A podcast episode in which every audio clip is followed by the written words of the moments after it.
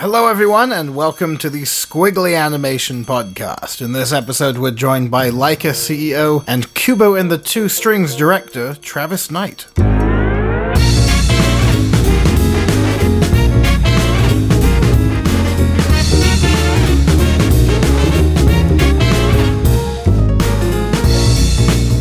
Hello, once again, this is Ben Mitchell, joined by Steve Henderson. Hello, Steve.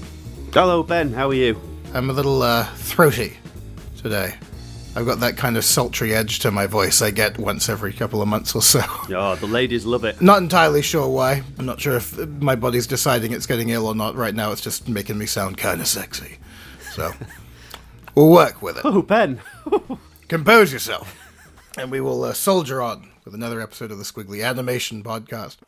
I've got to uh, counterbalance your sexy voice with just garbage. We will we'll do a trade off. Next episode, I'll do the garbage and you can be the sexy one. well, that'd make a nice change. So, what's been going on? There's a brand new Moana trailer, uh, which is nice to see. It's one of those trailers that explains a little bit more about the story, introduces you to the characters a little bit more, and then has a joke about a bottom. Moana, also known as Vaiana. Yeah, it's. It, uh, why was that? When we saw it at Annecy, didn't we? And and they explained that in France and Germany, it's it's called Vaiana, uh, and it's not just a, a a translation. It's that Moana is. I don't know. Is it the name of something over there? It's either a brand or it means something rude or something, you know, there's, there's always some strange reason. Uh, Yeah. Or maybe it's just to be difficult. I forget which one it was. It was either Ron or John would keep correcting the other because they were presenting it in Annecy. Yeah. So whenever one would refer to it as Moana, the other one would be like, no, Vaiana. and by the end of the presentation, you could tell that whichever one was getting it wrong when it just smacked the other one. They're very difficult to tell apart, the two, aren't they? I was a few rows back. Yeah. well, I, uh, I I had a um, in my book. You know, I was, I was taking notes, and I basically caricatured Bert and Ernie. It's like, one of them's like a you know a horizontal oval, the other one's a vertical oval with a beard. That's that's how I did it. Who was the one who kept uh, correcting the other one? I think that was Ron Clements was correcting John Musker. But I remember what was kind of interesting was they would show clips in English, but for the purpose of, I guess, those clips or possibly, I don't know what, but they had the characters refer to the character as Vaiana, even though it was the English language version. So I guess they had to do like two English versions for whatever purpose that is. So it must be a legal thing then. I guess so. I remember like when we saw Monsters U in Annecy a few years before, because Mike or Sully, one of them's called something completely different in French. yeah, but they didn't change the English dialogue. yeah. So you you have one guy, you know, hey Mike, and then the French is, you know, salut Bob, Y- yes, yeah, yeah, or whatever they're called in France. yeah. I don't know why they needed to go the extra mile and actually do an English version where she's called Vaiana as well. They did it with Zootopia, Zootropolis, Zoomania, Zoo. Uh, they did it with that, didn't they? Every single. Oh, did they actually change the name of the place in Yeah. each version? Oh, okay. Yeah, yeah. So when we're watching, we, I mean, I still call it Zootopia, even though the English title should be Zootropolis. It's, uh, it's a nice work there from the uh, Disney marketing team. But um, yeah, it, it's. It was daft, but inside the actual film, I think I, I seem to recall they referred to it as Zootropolis. I just looked up for like the purposes of anal fact checking what Mike is actually called in the French Monsters Inc. And he is called Bob. Well, there you go. Going out on a limb there. so yeah, Norman, what do you think of this one? I think it looks pretty good. I really like the music in it. The music really, really drove the trailer. Um, it seems to be quite a well. We know from from out from the Annecy presentation that music is such a big thing in this film. I think it's it's taken on the same role as uh, something like The Lion King, or you know, when, when they get a big musician in to give the film its kind of flavour. I think they've done the same here, uh, and it's it's quite clear in the trailer that that's the kind of thing that you're gonna you're gonna get. Uh, the Rock wasn't as irritating as I thought he would be. You know, he seems quite kind of. You, you don't really tell it's The Rock. The girl who plays Moana is instantly engaging. There's not an ounce of kind of Hollywood uh, or like Broadway acting up. She just seems like a very grounded, realistic. Uh, there's an honesty to her voice, and I like that. I think you know that she sounds really, really good. Yeah, it looks. Uh, I remember I because I saw the trailer and I'm sort of remembering as I'm watching it the bits and pieces from the presentation, and it's it's going to be an interesting one to see because there's always that slight difference between what the experience of the film is versus what the setup of the trailers and the sort of pre-release clips tend to be. Mm-hmm. There's usually one rather sort of crucial story element that isn't put across. So I'm sort of curious to see what that's going to be. And I think that you know, as far as like the tropes, like the goofy sidekick thing with the bird, Yeah, yeah. it treads that sort of line of being, from what I've seen, like really, really obnoxious to rather sort of charming. And it seems to sort of be more on the charming side, which is a relief. We were promised a pig, though, Ben, weren't we? There's supposed to be a pig in it as well. Ah, and have they have they jettisoned the pig? It looks like it. I mean, it it must be a pretty grisly first act. Well, there's a pig in the poster here. Yeah. There's a little pig in the boat with this the poster that's in the article that uh, Dwayne Johnson himself tweeted out. I guess he has like the the exclusivity for releasing all the teasers and tidbits. Maybe that was like a contract clause. Yeah. So yeah, the pig is is I guess at some point going to show up, or they've neglected to remove him from their marketing campaign. I think one thing that's uh, that I'm looking forward to him showing up and showing off a little bit more is uh, Eric Goldberg's uh, fantastic work on the tattoos. That was, I mean, such a great treat uh, in Annecy when they showed us that uh, Eric Goldberg, as we all know from uh, the animator of uh, the Genie and director of Pocahontas, and you know, I'm explaining Eric Goldberg. he's he's been on the podcast. Listen, listen back. Um, he- he's designed uh, the tattoos of uh, the Rock's character, and I'm going to keep calling him the Rock because I'm sure he wants to be called Dwayne Johnson. I don't know if you had the the option to be called Dwayne or the Rock, wouldn't you go with the Rock? So Eric Goldberg has animated the tattoos, and it is classic. You know, it's like the genie on Aladdin style animation. Loads of squash and stretch, loads of kind of personality and strong poses, and you know, designed to this graphic tattoo style. And that looks absolutely superb. So I'm looking forward to him showing that off. All the animation fans will just start dribbling everywhere. It's gonna be yeah, it's gonna be amazing. Well, there was always a slight lament because so, many of these films would have such lovely end credit sequences hmm. that would usually embrace, you know, the 2D animation. And there was always a sort of slight bit of sweetness to that in the sense that, oh, if only something like that could have been incorporated more in the, the body of the film. So this has been, from what I can tell, a really good vehicle for that to happen. To get some really nice 2D, bold character stuff and, you know, the design work in there and actually have it be sort of a crucial character and plot point. I'm assuming it might be a completely negligible and frivolous plot point. Time will tell. I'm looking forward to seeing more from Moana. I think uh, it should be good. It's I don't know, summer frozen, I suppose. One thing I remember finding a little bit unsettling was the water animation, which, while very technically cool, it's a sort of thing they've done where they've given water this sort of personality, hmm. and water, like the ocean, basically is like her mate, like it'll help her out. Going back to when she was an infant and they would play together, frolic on the beach. And so the sequence they showed, I remember, it's like water kind of forms as this big tongue Yeah. and kind of like licks her. It's this sort of odd, sort of almost feral kind of playful relationship that they have. It's sort of a bit like the slime in Ghostbusters when it's about to like kill you, and it sort of takes the form of like a giant slug or something. It reminded me more of the Abyss. oh yeah, yeah. it, it it reminded me a little bit more of that in its way, but uh, yeah, very very kind of odd. Well, it's sort of like well, as soon as water stops being like starts behaving like water, it kind of just looks like lube or gel, I guess. Which I guess is why it's such a popular sort of choice for like water effects and stop motion, as it will stay in place. Yeah. And then you know it's animated to look like it's moving like water, but when you do it the other way, when you get that water look and just sort of give it this gelatinous bulk, it just sort of feels like a little bit odd. I just you just reminded me of the thing that I always forget, and I, and, I- and I never want to be taken out the moment. But whenever I see a film and a stop motion character's crying and it's all emotional, I it's it's lube dribbling down the face. I don't know. so yeah, Moana's I think it's out in December in the UK. I think we've got to wait that long, Ben. So uh, December the second, it'll be hitting cinemas. Oh, we'll be here before we know it. Yeah, the other trailers that are out. Have you seen the new Trolls trailer, Ben? Is that that's right up your alley, isn't it? How well you know me. You know, remarkably, I don't think I've seen the latest one. Really? I saw one a couple months ago, like a teaser. But shall I? Is it worth me giving it a look? Um, Will it enchant me, Stephen? well, I hope so. Justin Timberlake movie. Oh well, now I'm sold. There you go. Hi, I'm Anna Kendrick. And I'm Justin Timberlake. Oh, that's delightful. Oh, they they said their names, but it was the other name. Oh. Oh well, that's maybe raised the bar a bit too high, though. I don't know if the film itself will be able to follow through. Yeah, save some chuckles, Ben. I- I'll just pick my nose a bit while you uh, watch the mm-hmm. trailer. Too slow. Oh snap. this is a story. This already within 30 seconds.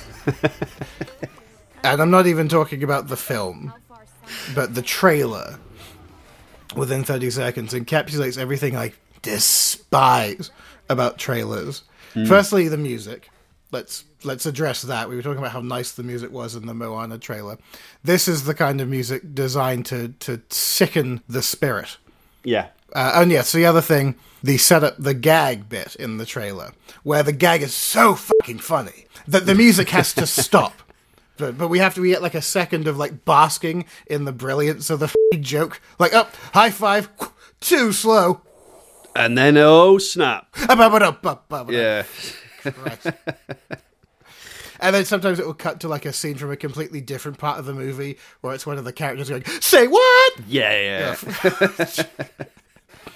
It's fucking drivel. I, I, I just find it a, a- it's an affront as an editor, and I can imagine that the people who made the film probably find that annoying too. Yeah, yeah. like seeing your film just remixed. That's it, isn't it? You, you, people don't realize when they're watching these that they're done to a formula, and they're not done by DreamWorks. All the footage will be sent on to a trailer uh, company, and they have this kind of formula where they'll make sure that in the Moana trailer there's a joke about a bottom, and they'll make sure Yeah. in uh, the Trolls trailer that a character has a wee joke in it, and it's that kind of they have to hit those certain beats.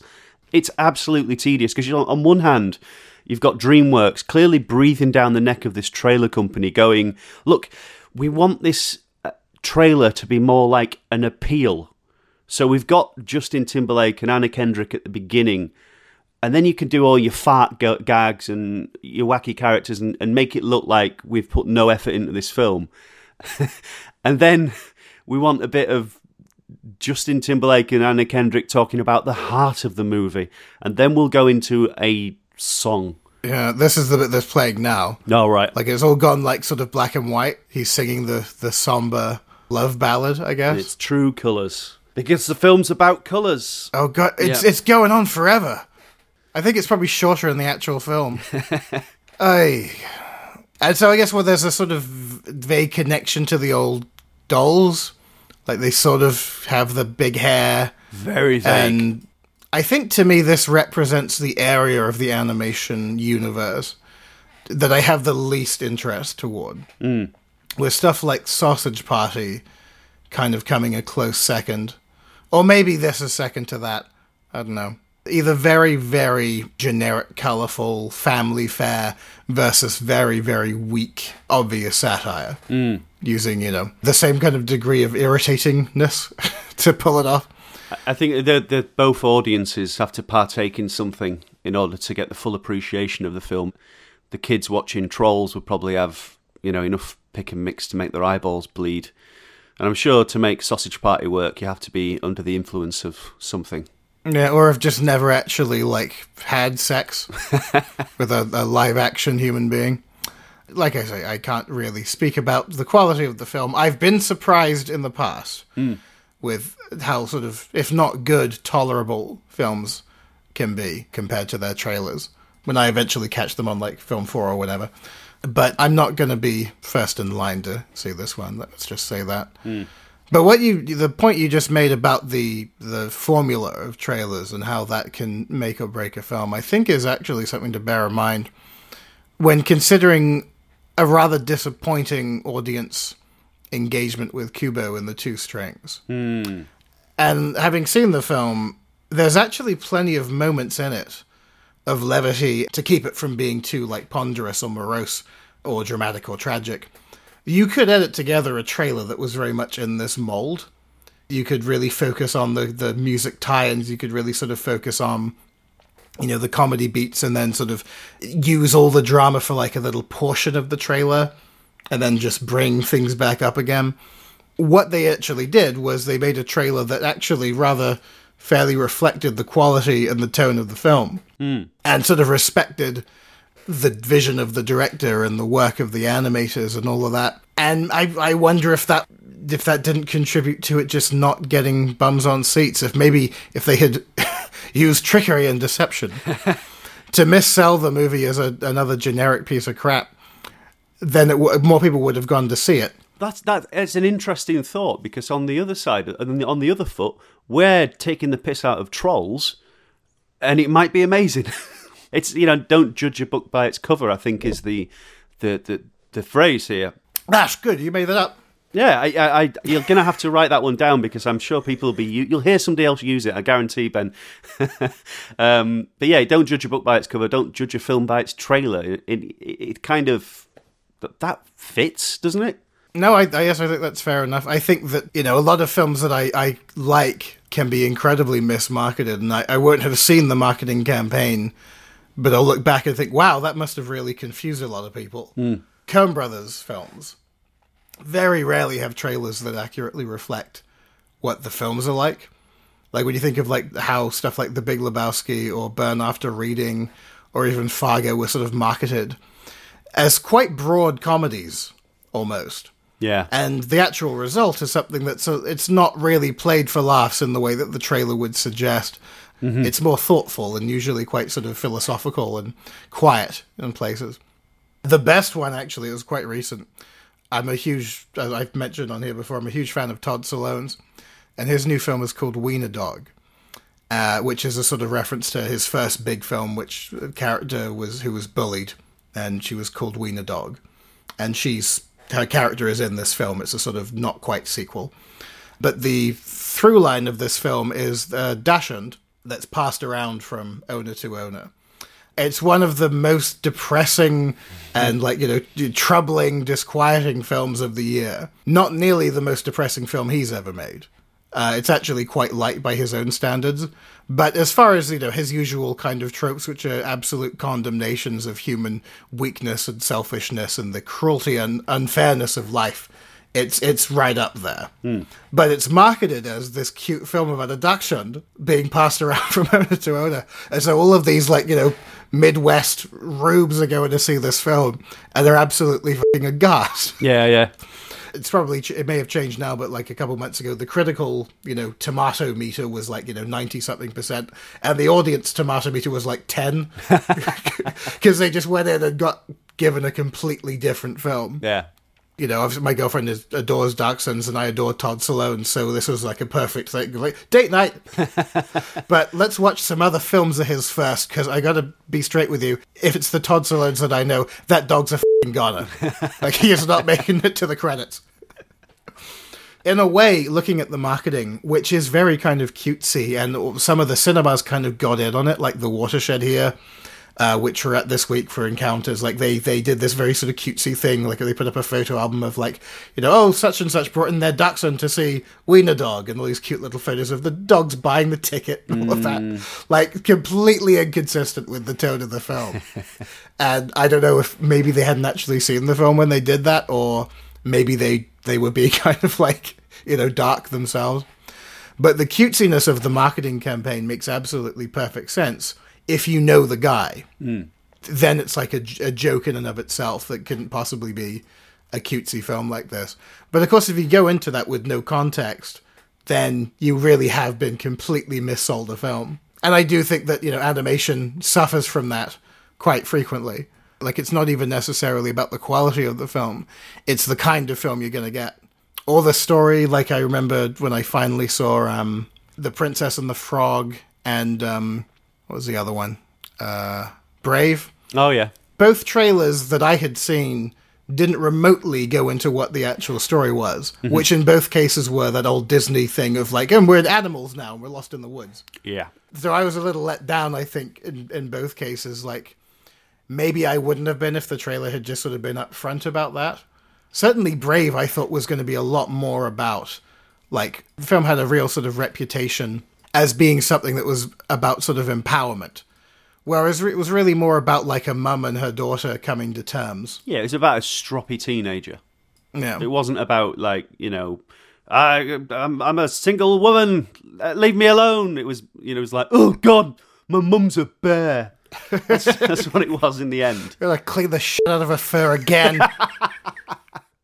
It was an odd one, wasn't it? Uh, You know, it's but in in that case. When we're looking towards Laika and we're looking that this film hasn't really done that well at the box office, doesn't really matter because Laika will keep running, pardon the phrase, on Nike money forever. So Laika can basically do what they want uh, and continue making films for themselves. I get the feeling that when you watch a Laika film, it's not been through the test audience that a Disney film or I'm going out on a limb here, a DreamWorks film would have gone through.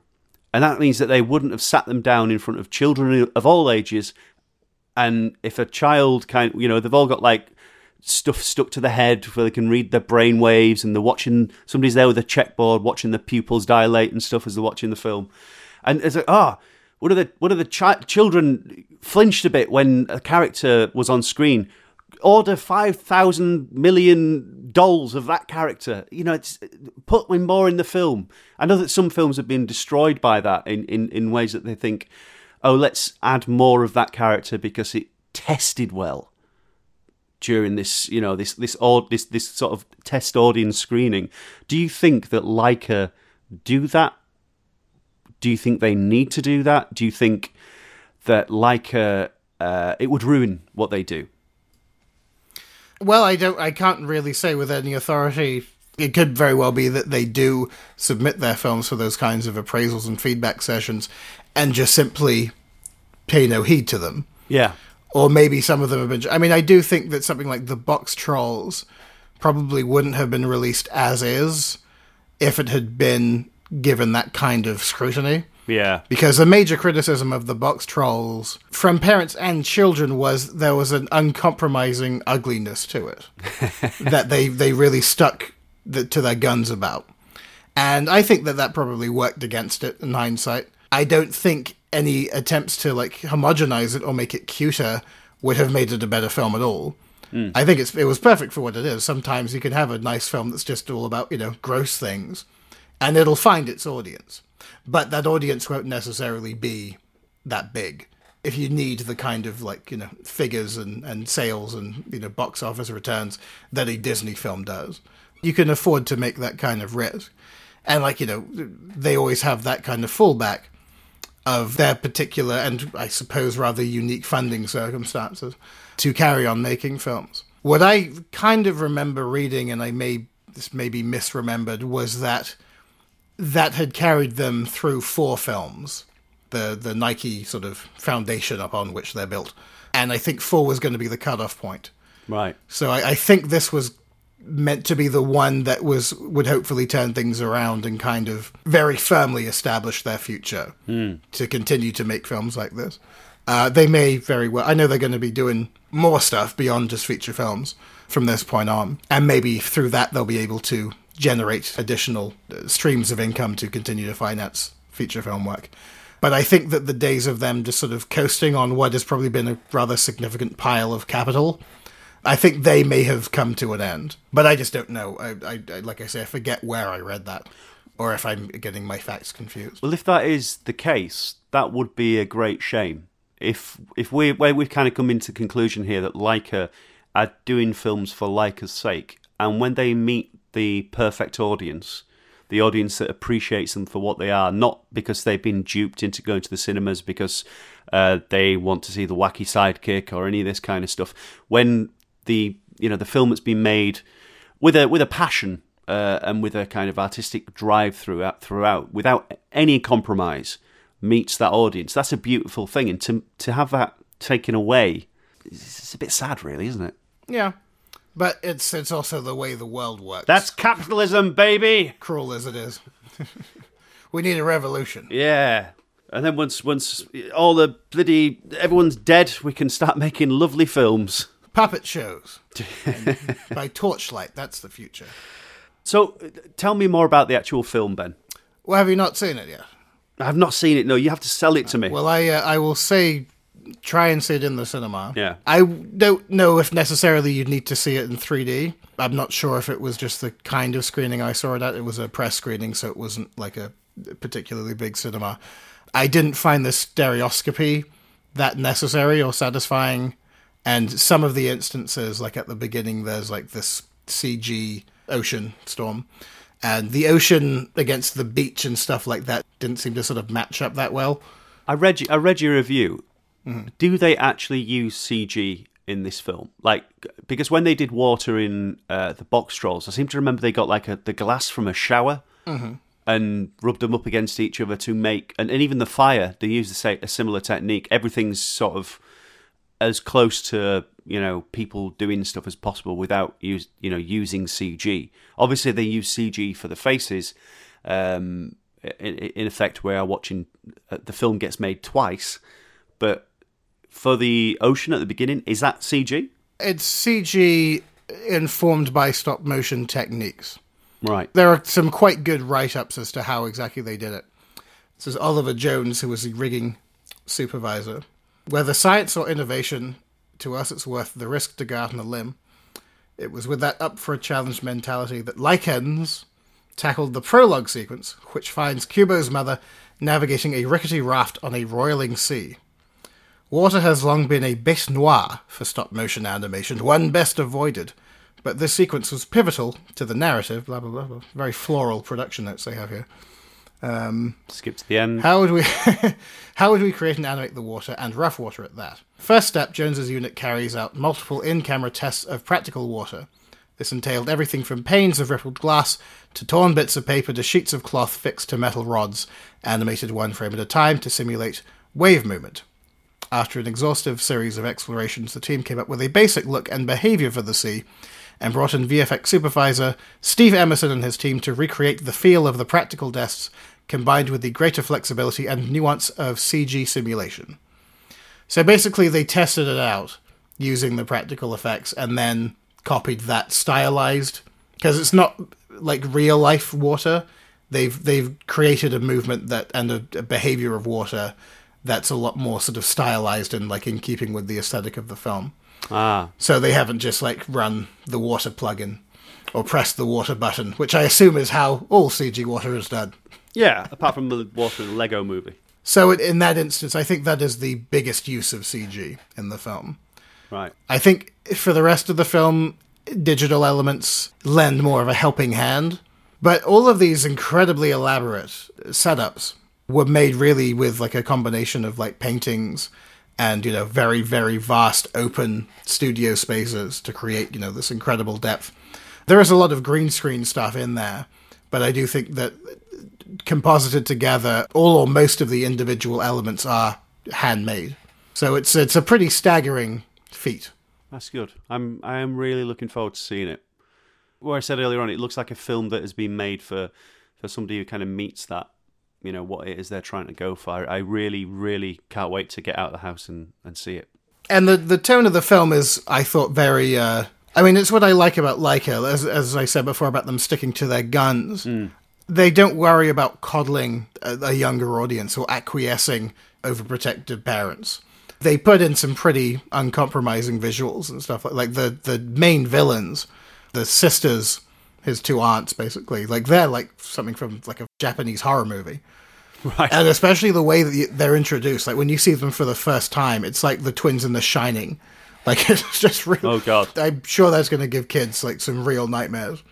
And inevitably, the more you see of them, the less scary they become. Even though it's the same uh, visual, the more personality you get from them, like the less kind of threatening they are. But when you really don't know what their deal is, and then they just kind of appear in this very nightmarish way, you know, under moonlight and all of that is lovely stuff. Ugh. Within, I think, the first two minutes, like the the mother character is horribly injured in this way that you just sort of see, like she just face plants this undersea rock, and it slices her face open. So Oh. especially because it's stop motion, you really feel the impact. Of course, it's not like a, an old timey cartoon where everyone's fine in the next scene. You then sort of cut forward, and Kubo's now a teenager, and she's still got this big mark on her face. So she didn't have birds tweeting around her head or any of that kind of stuff. You have to sort of shake it off, you know. Yeah, yeah. Back to the Acme catalog.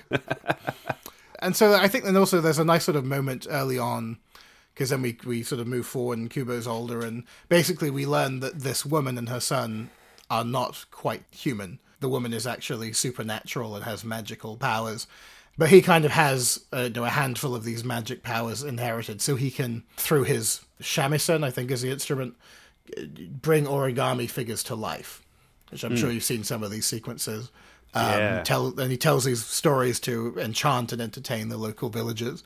And there's a lovely sort of moment quite early on where one of his friends uh, in the village, this woman, sort of appeals to him like, try and make him a bit funnier. Just inject a bit of comedy here and there, just to break it up a bit. And he's sort of reluctant to. I thought that was quite a nice sort of reassurance, perhaps, to the audience that that was the intention of Laika with this film, because it hmm. does. It remains. It's not a complete downer, really. Tragic things happen, but they're they all lead toward uplifting ends, and it is, I think, held aloft by enough moments of sort of humor, even to break up some of the more dramatic and intense scenes. Some of the battle sequences, for example, you'll get some lovely little visual moments. And, you know, I thought it was all very well balanced. It wasn't a 50 50 thing at all. It was definitely more of a dramatic film than a comedy film. But it was, that was enough, you know? Mm-hmm. I think it's lingered in my head a lot more than the studio's previous films, which isn't to say that there was anything wrong with them. But there was more, I think, with Boxtrolls and Paranorman, I think it was definitely played more for the comedy and the fantasy goofiness.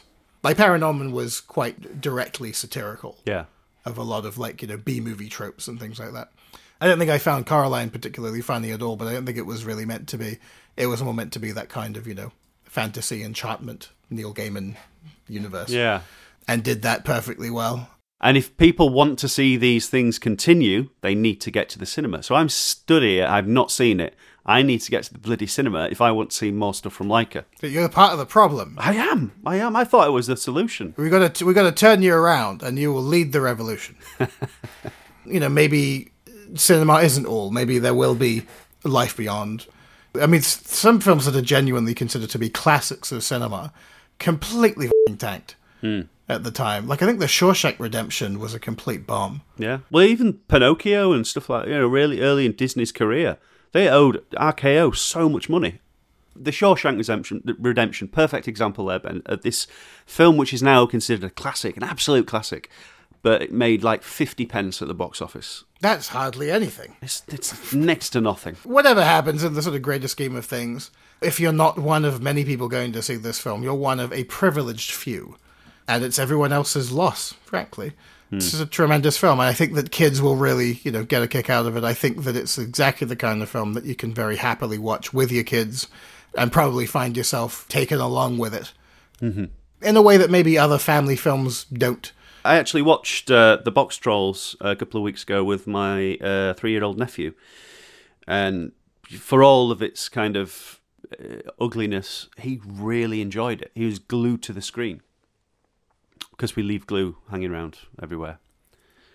That's so unsafe. I know, I know. Um, but for people to imagine that these films aren't for all, it's I think that kind of tilts that balance on its head a little bit. I think it's a thing where parents would be a bit more ill at ease with it. Hmm. than um, than you know the kids. The kids would probably revel in it. Not even little boys, but probably little girls as well. You know? Yeah. Aesthetically, things can be quite gross and ugly and grotesque, and that's exactly what you you want if the mood strikes you. Hence, you know, like I mean, think of the success of stuff like uh, Fungus the Bogeyman. Or Ren and Stimpy, of course. You know, Roald Dahl would very often indulge violent deaths, Yeah. horrible things happening to people. The way the twits ended scarred me for life. And the way who, who explodes? There's uh, there's a, there's a kid's story. When I was a, when I was a kid, I went, I went to a uh, there's this like kind of story time thing. I remember being like four or something, and we sat down, and this woman read a story to us all, and it was about this this bully who used to steal sweets from kids, and it was very Roald Dahl esque. It wasn't a Roald Dahl book, and these kids created these sweets that made the bully swell and swell and swell until he exploded. like there's no kind of like and then he vanished. da, da, da. He he just exploded. And I remember thinking, Jesus, they've just murdered him. they've just got together and murdered him. That's horrific. And, but it reminded me of the end of the Boxtrolls when Snatcher his his heart's torn. He must he must taste this this cheese, mm-hmm. and then his demise. You know, just just he, ending is that if that ilk, that kind of macabre ilk. I watched my uh, when when the bit happened, I knew it was coming up, and I watched my nephew watching it. He didn't flinch, not at all. He was like, "So what? It's just exploded." Kids today are, are made of stronger stuff than these bloody lily livered 1980s kids. I think me and your nephew would have gotten on quite well. Yeah, yeah. You take me to see um, Wiener Dog or something like that.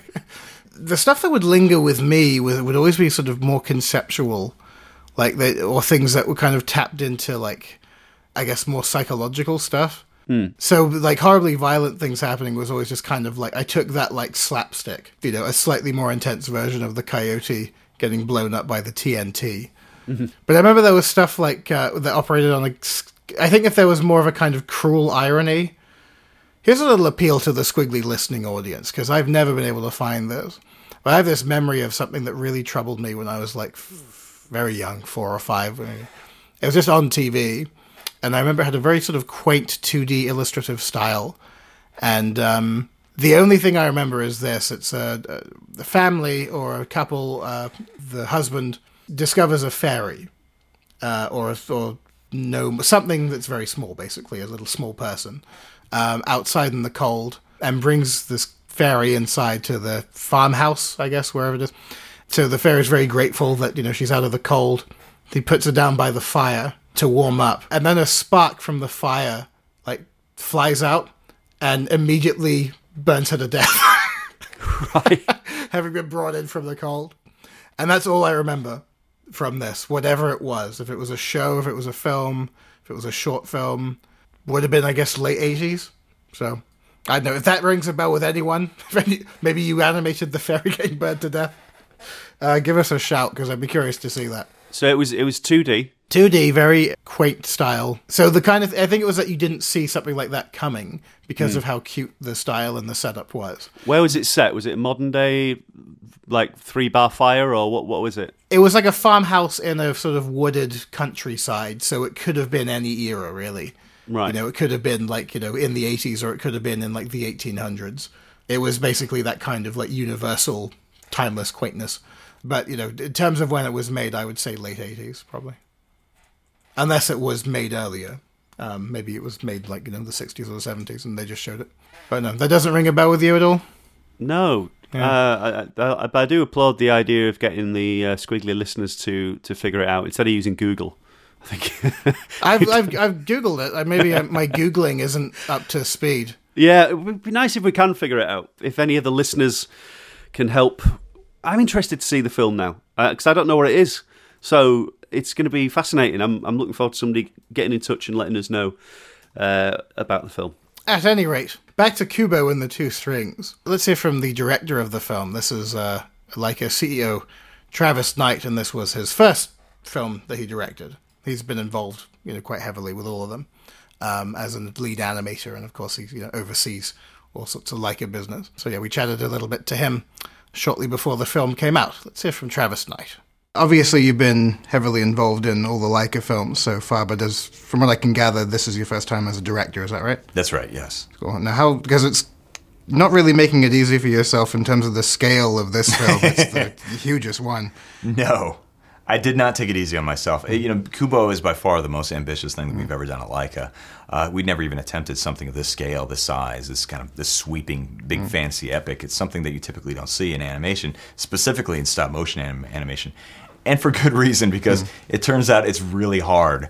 Uh, the you know the when you understand how a stop motion film was made, which is essentially the way we make films, our studio is in Portland, Oregon, on the Pacific in the Pacific Northwest of America, and we have this big crummy warehouse where we have these these you know these wooden tabletops that you gussy up to try to make like a look like it's a real place, and you're, you're, you're shooting these things at small scale. I mean, our, our hero Kubo, he's about you know nine nine and a half inches tall, and he's you know he's walking along in the set, and you want it to feel like a stop motion David Lean film, and uh, it's it's kind of silly to, to think you could shoot something at that scale and make it feel big and sweeping, and yet that was the story that we were telling. We knew that we wanted to tell a big fantasy, and to do that, you need scale, you need scope, and uh, and so it really required every single department to come up with new ways of, of making you know making their art that it would on the screen it would feel like a big epic fantasy. And it was not easy but uh, i'm really proud of the way it came together. Well, even without any sort of stereoscopic elements, like just to sort of look at it, uh, you can tell there's a huge amount of depth and these amazing sweeping landscapes. Even and some of them are just on screen for a couple of seconds. I mean, were they all like built like for purpose? Yeah, I mean, our, our process is it's a big roiling gumbo of different techniques. Uh, we combine art, craft, science, and technology. And so, you know, it's techniques that go back over 100 years. I mean, stop motion is effectively one of the first visual effects techniques that was ever developed. Uh, you know, in a lot of ways, some of the things that we're doing on Kubo is the same way that Georges Méliès was doing when he was sending rockets to the moon. Uh, you know, you still have a, a set uh, with lights and a, you know a puppet and a camera and an animator bringing these things to life a frame at a time. But we also use matte paintings. We use uh, digital set extensions. We shoot miniatures that we then you know put together in compositing. And so it's a lot of different techniques that you end up using to bring this thing to life in the best way. And we just you know early on in the process we get the, the entire team together and we start talking about what's the best way to bring this thing to life visually. And so it's just a ton of different techniques that we use at the studio to make these things uh, you know really uh, spark on the screen. And uh, and but I think it's unusual. The way we make films at Laika is really unlike anywhere else in the world, and it's because of all those different techniques converging. I did see a name on the credits as well as one of the animators, and presumably in a different capacity than before. Yeah. Um, what was that sort of difference like? Directing myself was weird. um, yeah, on the, on the previous films, uh, you know, I've overseen the films. I've been, you know, lead animator on the films. So doing a ton of animation. And on this film, I wanted to do the same thing. I still wanted to, you know, really get in the trenches and get my hands dirty and bring these puppets to life a frame at a time. Uh, but as an animator, what you need is time, and as a director, what you don't have is time. So it required, you know, trying to find ways, creative ways that I could actually still get in there and bring these things to life, but uh, but schedule the day so the, the, you know, the production kept running. Because as, as a director, I mean, you're at the nexus of every every single decision. You're at you know absolute center of all the artistic and creative and technical decisions. And in order to keep the show running, you can't you know you can't spend time out on the floor animating. So usually the way I would do it is at the beginning of the day, before anybody would show up, I'd go out and you know crank out a handful of frames. The day would start, I'd direct all day, or you know you know work on overseeing the company. And then at the end of the day, when everyone left, I'd go out and crank out a few more frames on my set. It was slow going, but um, it's always been a huge part of what I do is to you know to keep my hands directly involved in, in creating the art. And I think it goes to what we stand for Laika is that we are really a community of artists and we love creating this, these beautiful stories and, and, and bringing these projects to life with our hands. And, and I, I think you see that in every frame of Kubo. Mm-hmm. Absolutely. Has that animation background, has that informed your approach as a director? Sort of knowing what it's like to be in the trenches, so to speak? Yeah, I mean, I think it, it has to. Uh, mm. I don't know any other way. Mm. I've been an animator for pretty much my whole life as a you know working professionally. I've been working in animation for 20 years, and so it just it it's just kind of part of my blood. It just infuses the way I think, the way I look at the world, and so I think it, it probably can't help. uh, It, it, I'm sure it absolutely kind of wove into my perspective on how we were making this movie, but it also I think it, it was a great experience because I was able to communicate with the animators in a way that probably their directors haven't typically done. Uh, you know, most of the other uh, directors who've who worked at the studio, they're they're not professional animators. They you know they come from different you know from storyboarding or they come from different aspects of, of the process.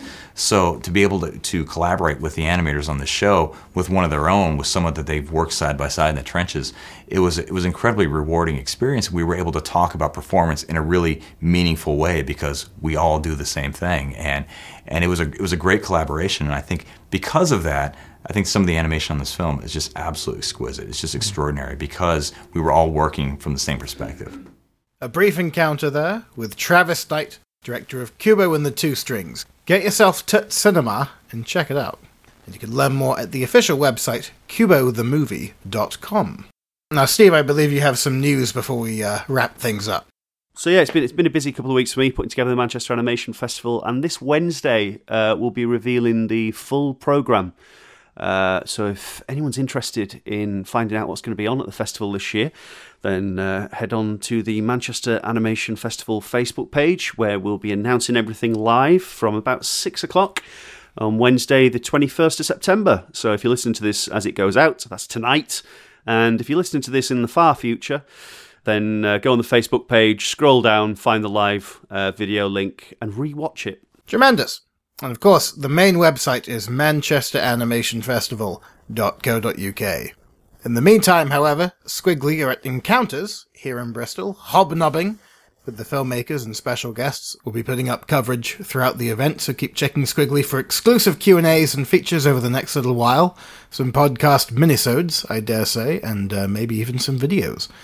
The visual selection for this year's edition is rock solid, so definitely get yourselves over to the Watershed, check out the films, as well as the children's programs, the late lounge screenings, always a personal highlight, plus special events put together by the likes of Nexus, Aardman, Random Acts, Breakthrough Films, and uh, Hugh Welchman will be doing a special presentation on the much anticipated Loving Vincent, which looks amazing. That's at 1.30pm on Friday the 23rd. And the night before, we're also going to be joining forces with our good pals at Rumpus Animation for a special open to everyone get together at Kong's of King Street, Thursday the 22nd. So check out the Skwigly events page for more info on that one, and I hope to see you there. In the non UK festival world, my latest film, Throw, is still floating about the place. It's back on tour in Switzerland for short film nights. First stop is Geneva at the Cinema de Grutli on September 23rd, then on the 24th in Delémont at the Cinémont, with two screenings on the 30th at the Cinema Bel Air in Yverdon and the Cinema Harlequin in Sion, respectively, and all of those screenings kick off at 8 pm. Visit nuitducourt.ch, that's N U I T D U C O U R T.ch, for more specifics. And for you Germans out there in podcast land, on Sunday, October 2nd, the film plays at Filmfest Eberswalde in Animation Films 1, which starts at 4 pm. There's more info at filmfest-eberswalde.de. Some good news to end on. My book, Independent Animation Developing, Producing, and Distributing Your Animated Films, is finally out in the world. So thanks very much to all the lovely people who pre ordered it who've been getting in touch to let me know it has indeed arrived and uh, said nice things about it. It does seem that people who ordered it through various online outlets are getting it sent pretty much directly now. So, probably the best place to get it would be the publisher's website itself. You can search it out at crcpress.com or wherever you like to buy your books online. The retail date is listed as September 29th, so you may even catch a glimpse of it in stores in the near future. Mm. And to tide you over while you wait for it, of course, you can always visit skwigly.com for our regular glut of animation features, interviews, reviews, and such like. And you can follow us on Twitter at Skwigly. And I'm at Ben L. Mitchell, and Steve is Mr. underscore S underscore Henderson. Thank you for listening, and until next episode, happy animating.